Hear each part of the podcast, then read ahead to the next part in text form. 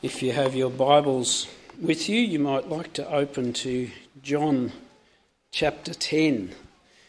That's the passage that will be, uh, well, the beginning of John chapter 10. That's the passage we'll be looking at today. Let's, uh, let's come before the Lord in prayer. Father, as we come to your word, we're trying to hear what you have to say to us through your word. We invite your Holy Spirit just to be present with us now, to speak through your word, to speak into our minds, into our lives. And Father, we pray that as a result of hearing from you, you'll be glorified in our lives, we'll be encouraged as we leave this place this morning. So we thank you. We knowing that you have already declared that your word will never return to you void. So we thank you as we pray in Jesus' name. Amen. So if you have your Bibles with you, we'll progress through the reading throughout this, this message. Um, encourage you to keep your Bibles open and to, to read along when we get to those, those verses, but um, the words will be up on the screen as well. I think it's a good thing that Jesus spoke about being the gate before Aussie slang came along. He wasn't like a bull at a gate. He didn't shut the gate and he didn't come out swinging like a rusty gate. So we're going to look at our passage this morning. What goes through your mind when you're in a discussion with somebody and they say, Well, truthfully,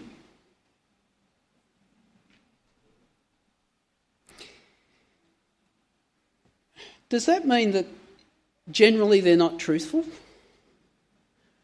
And they're actually, this time, they're going to be truthful.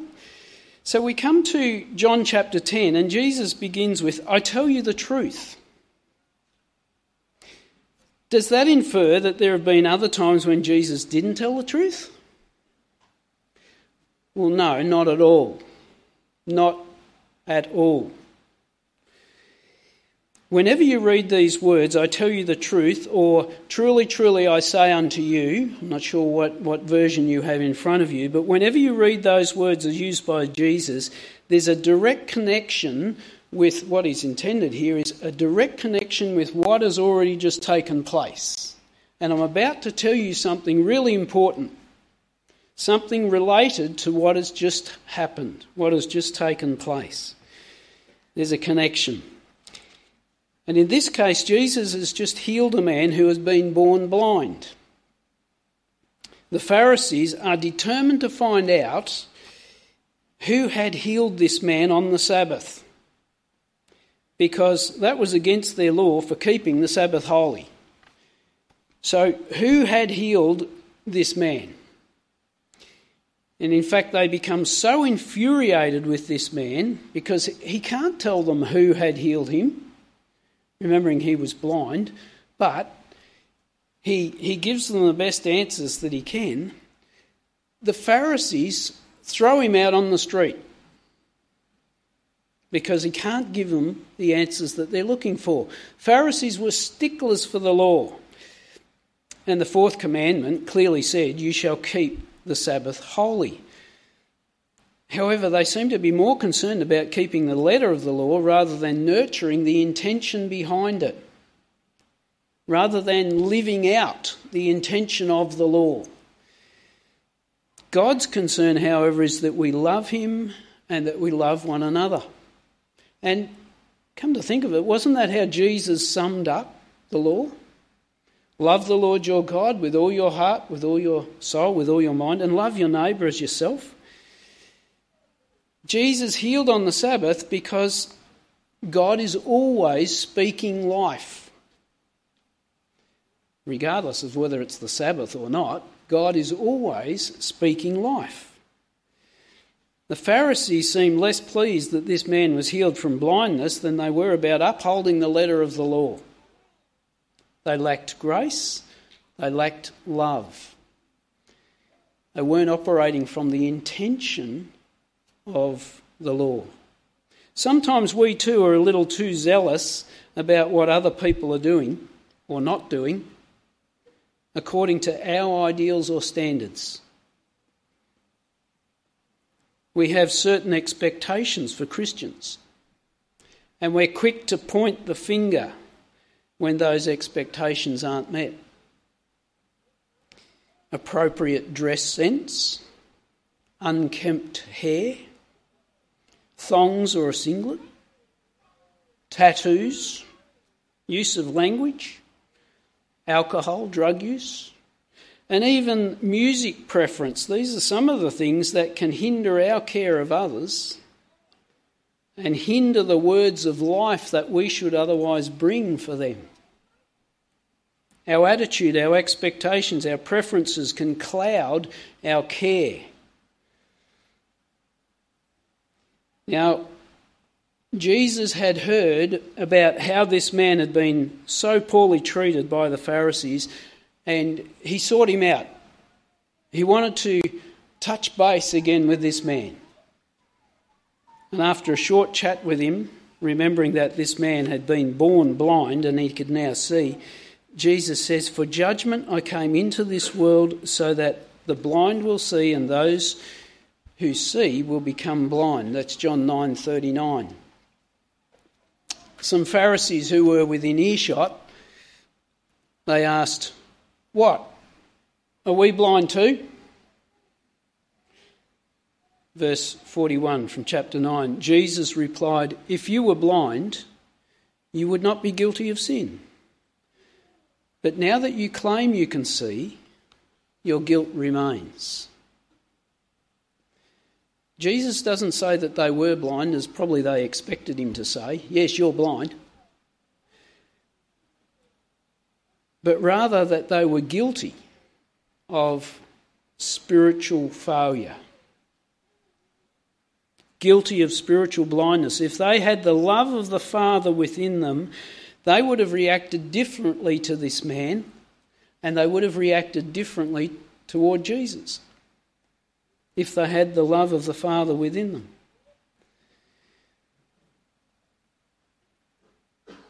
And so, what we have from Jesus at the beginning of chapter 10 is an allegory designed to point out the differences between the Pharisees and himself. And the inference from Jesus is that if you claim to have the light of wisdom, if you claim to, to be the spiritually wise that you can see, then he shares an allegory that they should understand. This then is not a new thought or event, but again, it's the continuation of a discussion that's already, already been taking place with the Pharisees. So he begins in verse 1 Truly, truly, I, t- I say to you, he who does not enter the sheepfold by the door, but climbs in by another way, that man is a thief and a robber. But he who enters by the door is the shepherd of that sheep. And we'll see in verse 6 that the Pharisees, they don't understand. They don't get what Jesus is, is speaking of. They don't get it. And so he's just accused them of failing in their spiritual duties, and here he accused them of being thieves and robbers. Good way to make friends and influence people. I just had to include this photo.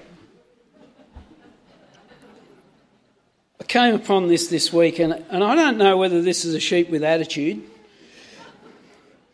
or this is one who is happy and with a, uh, a cheerful endurance. Miles was talking about that last week.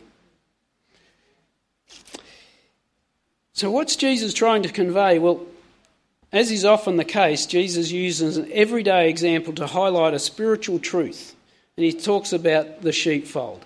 The sheepfold was common in Jesus' day.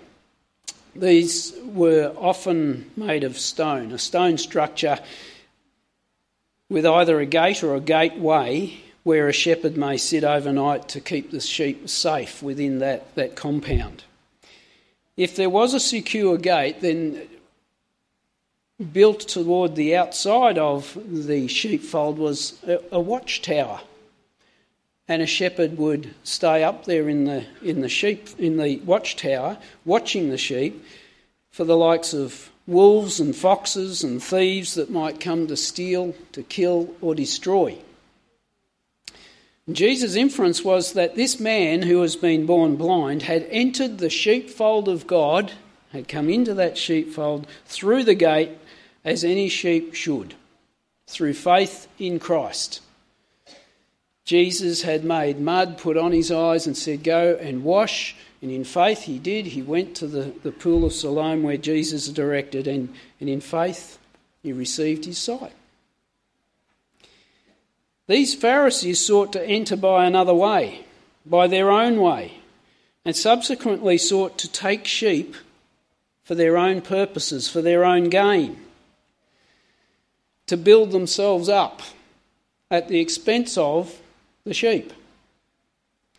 And the sheep would not follow them, for they didn't care for the sheep.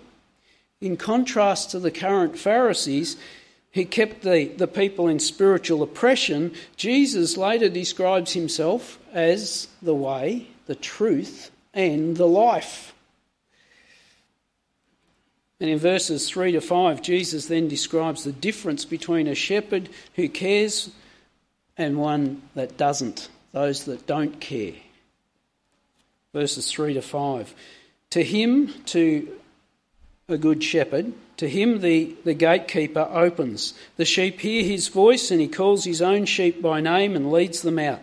And when he has brought all sorry, out all of his own, he goes before them. The sheep follow him, for they know his voice.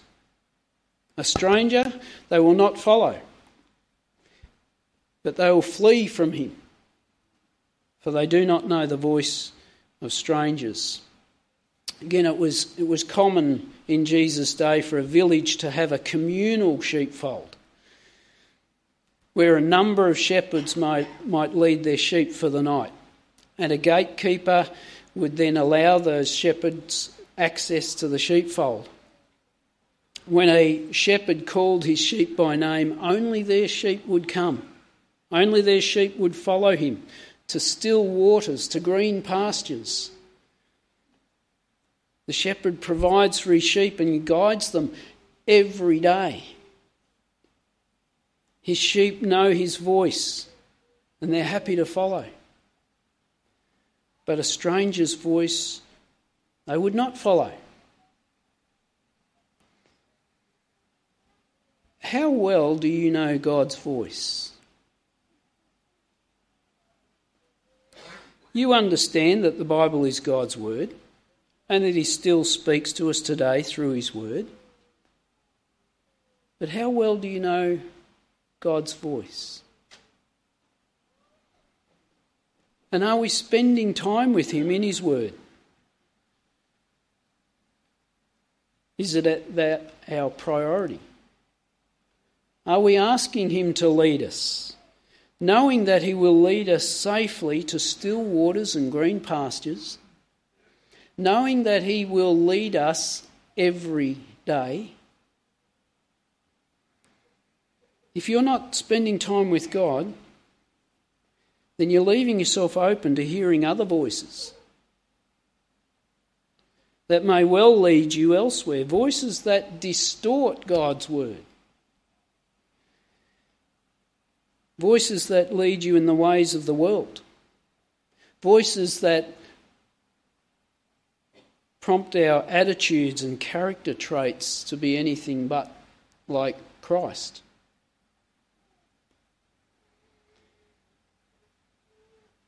So, how well do you know God's voice? Jesus was accusing the Pharisees of being strangers, thieves, robbers, because they were failing in their spiritual responsibilities. They didn't know God's voice. But as they heard Jesus' words, they were confused. They failed to understand, as we see in verse 6. And so Jesus says in verse 7 Jesus again said to them, Truly, truly, I say to you, I am the gate for the sheep.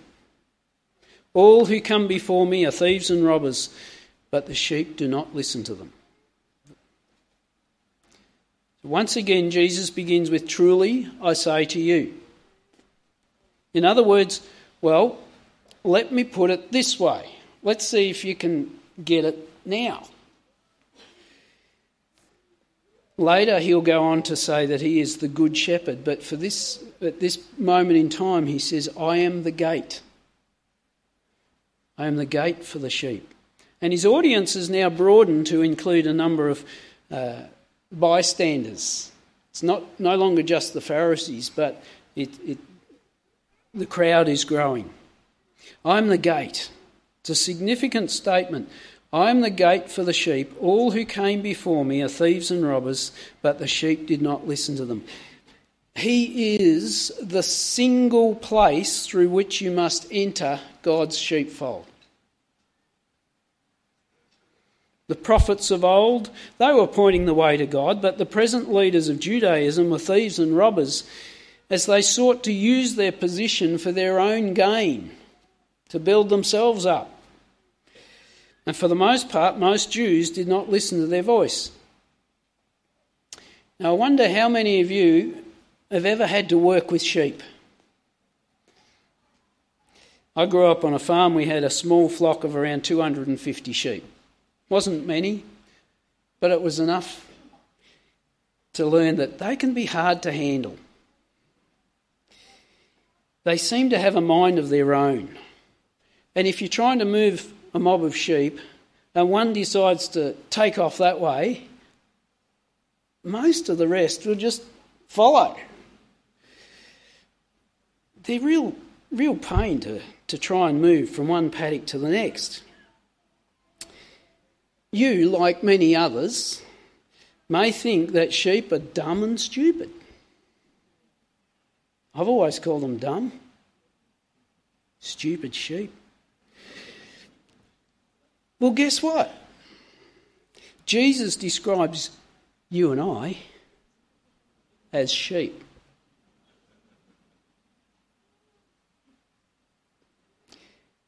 And I don't think he does that by mistake. I think he does that on purpose. Next week, we'll think about what it means to follow the Good Shepherd. There are times when we are not following the Good Shepherd that indeed we are dumb and stupid.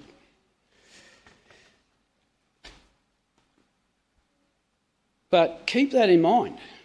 You and I are sheep. And so, a second time, Jesus says, I am the gate. Verse 9 I am the gate. If anyone enters by me, he will be saved and he will go in and out and find pasture. The thief comes only to steal and kill and destroy.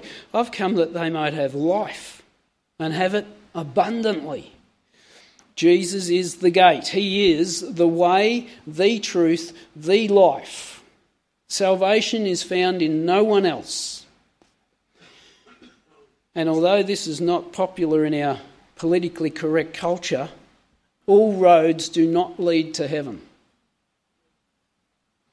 Around the world, people don't all worship the same God. Sincerity doesn't get you there. Good works aren't the ticket. Jesus is the only way, He is the gate.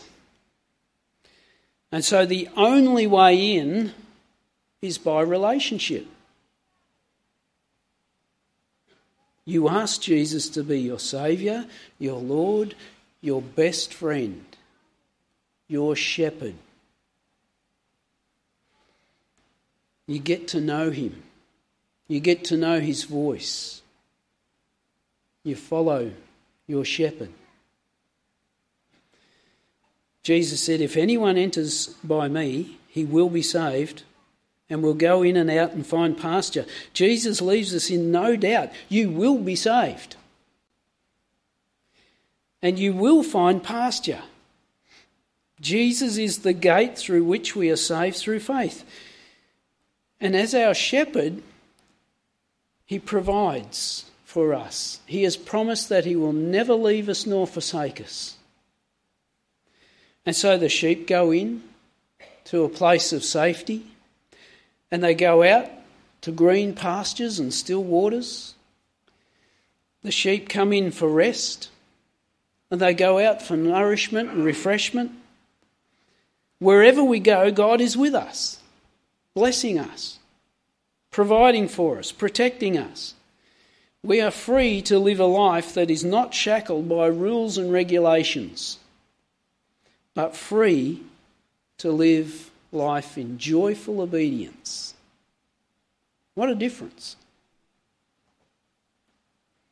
The thief, however, comes to steal, kill, and destroy.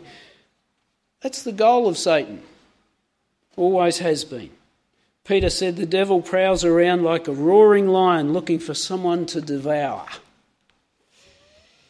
He's a deceiver, accuser. He's the father of lies. He's looking for the Christian who does not keep using their faith toolbox. You have a faith toolbox. And in the, that toolbox are those tools. The Christian who isn't going back to meaningful Bible verses. The Christian who isn't remembering God's goodness to them in the past. Christian who isn't spending time in prayer communing with their Father. Those who are not looking to Christian brothers and sisters for encouragement and support. All of those things are tools within your faith toolbox. And if you're using those things, then you're safe and secure. If you are following your shepherd, you are safe and secure.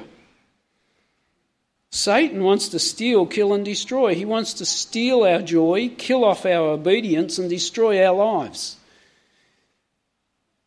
But if we're using our faith toolbox, we're safe, we're secure. If we're following the voice of our shepherd, we're safe. And so, Jesus, on the other hand, as opposed to Satan, came that we might have life and have it abundantly. There's no greater contrast. Satan comes to destroy life, Jesus comes to give it and give it abundantly. And the Greek word for abundance means that there will always be a surplus. Always be a surplus. Remember, as Jesus, as the bread of life, he fed 5,000, and at the end of feeding 5,000, he directs the disciples go and collect the leftovers. 12 basketfuls of leftovers, and scripture tells us that they had all had their fill. It wasn't like there were people who were still hungry, wanting for more. They'd had their fill, and yet there was all that left over. I always wonder what happened to that. But King David spoke of the abundant blessings of God as a cup overflowing. And for Paul, he lists the troubles that life has brought his way, but he continues to describe the grace of God as all sufficient. He doesn't deny that there are troubles in this life, but God's grace is beyond measure. There's a surplus. God's grace and favour towards us is never ending. Jesus came that we might have life and have it abundantly still waters, green pastures. I trust that you know Jesus as your gate under salvation. I trust that you are within the sheepfold of God. If you're not, and you'd like to come into faith into Jesus Christ, then see one of us after. We'll come forward at the, as we sing our closing song. We'd love to introduce you to Jesus. I trust that you also know Jesus as your good shepherd. Again, we'll think about that next week. We're encouraged to keep listening to his voice and following him every day. Let's take a moment in prayer. Father, we thank you for the gift of life that is available to us through Jesus Christ. Thank you that Jesus is the way, the truth, and the life, that he declared himself as the gate into your sheepfold. And thank you that we are your sheep. Sheep that can be led by the Good Shepherd. Thank you that you are our shepherd who loves us dearly and has given his own life for us. And we pray, Father, that we would just make every effort to get more and more familiar with your voice and to follow you obediently and joyfully, to trust you. So we thank you as we commit ourselves to you in Jesus' name. Amen.